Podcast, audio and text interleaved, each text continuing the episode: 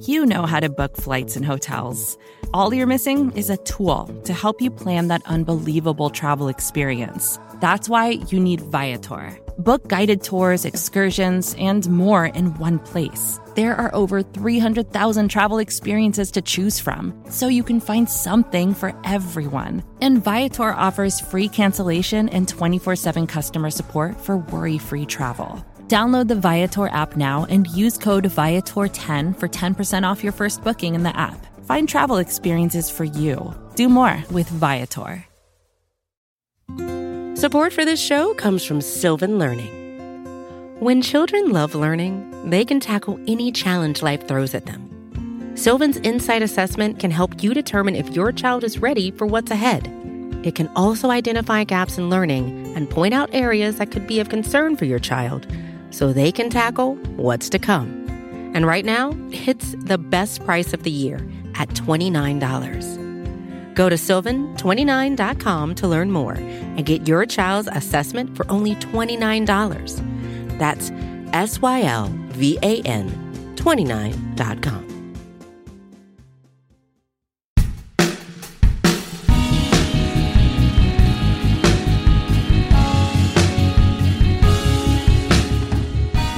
So, this week, everybody has been talking about a whistleblower complaint from an intelligence community member about Trump's Ukraine calls.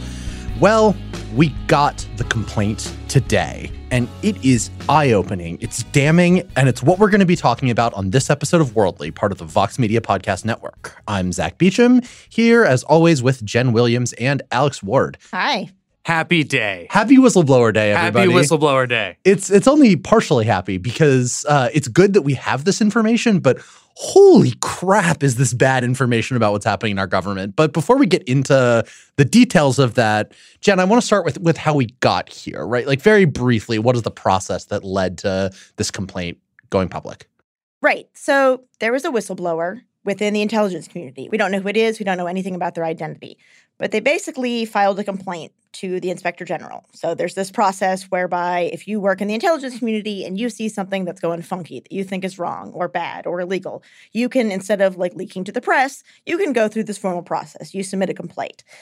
That then went through the proper channels and it was determined that this was a legitimate complaint, which means that therefore they have to send that complaint to Congress. However, the acting director of national intelligence, who is basically the one who is in charge of doing so, countermanded that and said, no, we're not sending it. It turned into this big fight. The White House eventually ended up declassifying it, releasing it anyway, and that's where we are today. Only after it got to Congress. Right.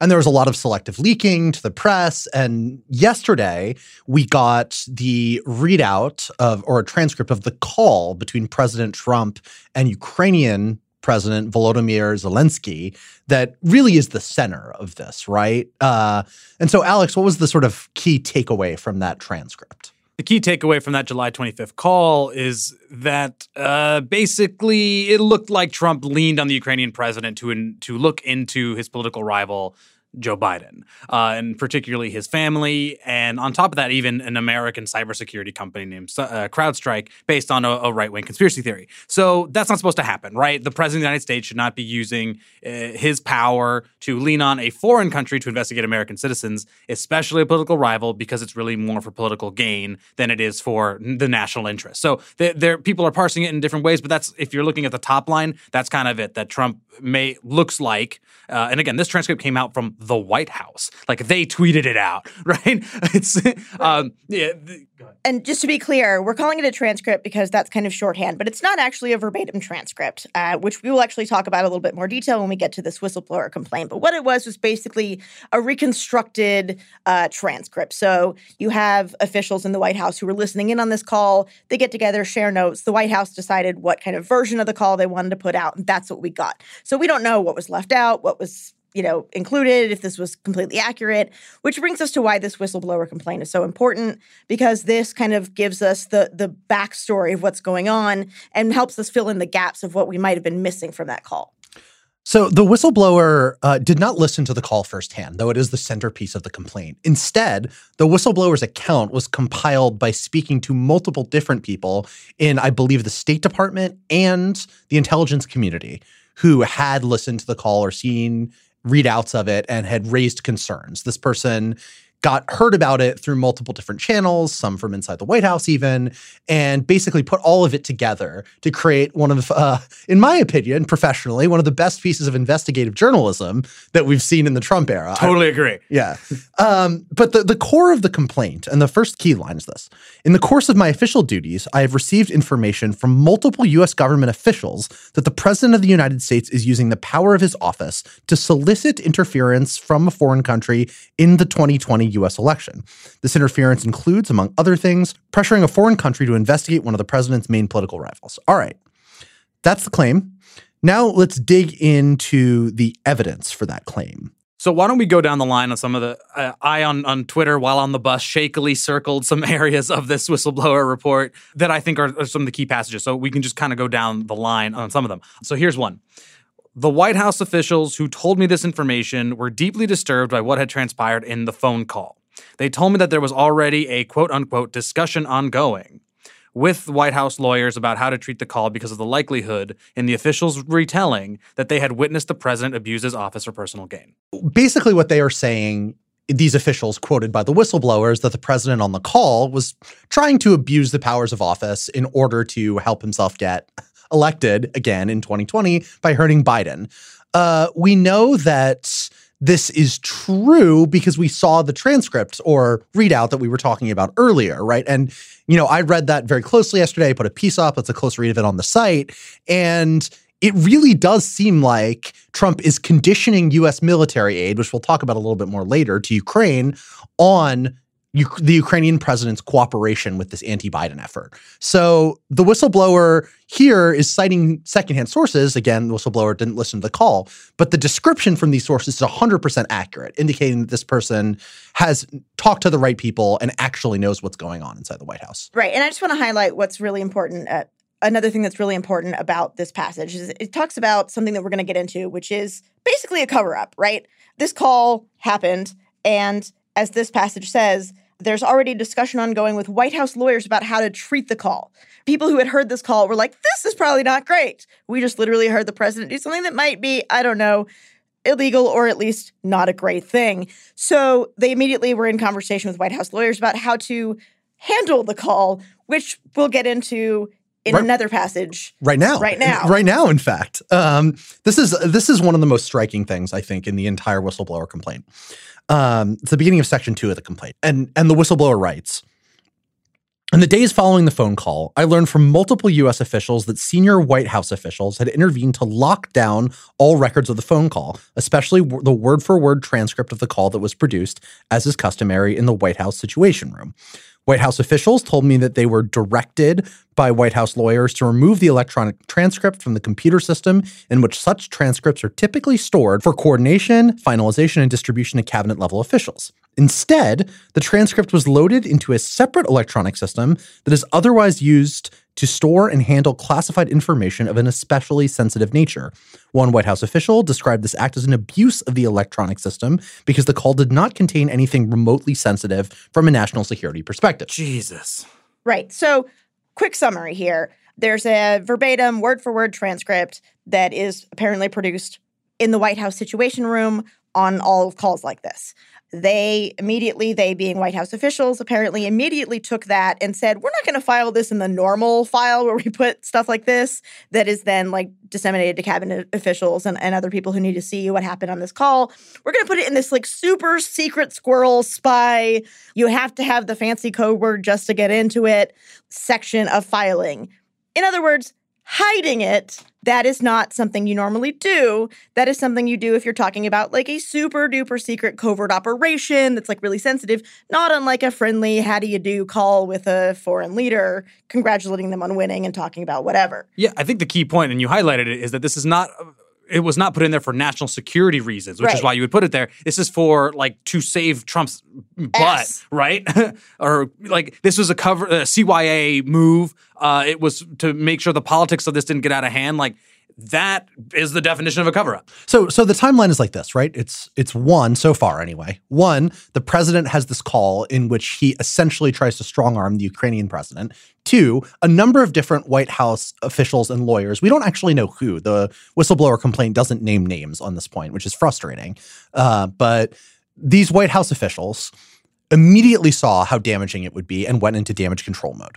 And then, three, one of the things that they did to try to lock up the transcript and make sure nobody knows about the president doing something wildly inappropriate is to abuse the system for hiding and holding classified information, to politicize it, essentially, turning our vault of intelligence information into a tool for protecting the president's political interests, which this isn't just one isolated instance of the president making a bad phone call and saying something that is wrong, which would be bad enough in its own right. And I think, and I've written this, an, an impeachable offense. It's that he conscripted a huge chunk of the White House and uh, the national security infrastructure and architecture into protecting himself from this. So it's a massive abuse of classification and uh, and a systematic corruption of the White House process. To be clear, based on this complaint alone, we don't know that Trump directed anyone That's to do true. this. It That's could have just been that they said the boss just did something really bad. Uh, we should probably hide that. So just just so we're clear, uh, it's entirely possible he did say, "Hey, hide that." Based on his uh, kind of response and reaction lately, he seems to think he did nothing wrong. Uh, he has kind of been open about it, so it it very well could be that other officials were like, "Hey, this is really bad. We should hide this," and you know, and, and Trump wasn't behind it. But regardless, this is something that they did evidently, according to this whistleblower account, which again is based on numerous officials that this person evidently spoke to. Uh, so let's go on to the next section. We're going to talk about that after a quick break. Support for this show comes from Sylvan Learning. As a parent, you want your child to have every opportunity, but giving them the tools they need to tackle every challenge, that takes a team. Now more than ever, educational support tailored exactly to what your child needs can make all the difference. That's why parents have trusted Sylvan Learning for 45 years as the ultimate teammate in their child's educational journey, instilling in them a love for learning and a passion for reaching the next level. And Sylvan's Insight Assessment can identify gaps in learning and areas that could be of concern for your child.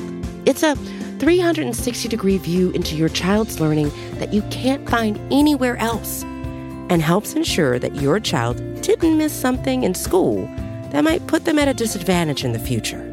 And right now, it's the best price of the year at $29. Go to sylvan29.com to learn more and get your child's assessment for only $29. That's S Y L V A N 29.com.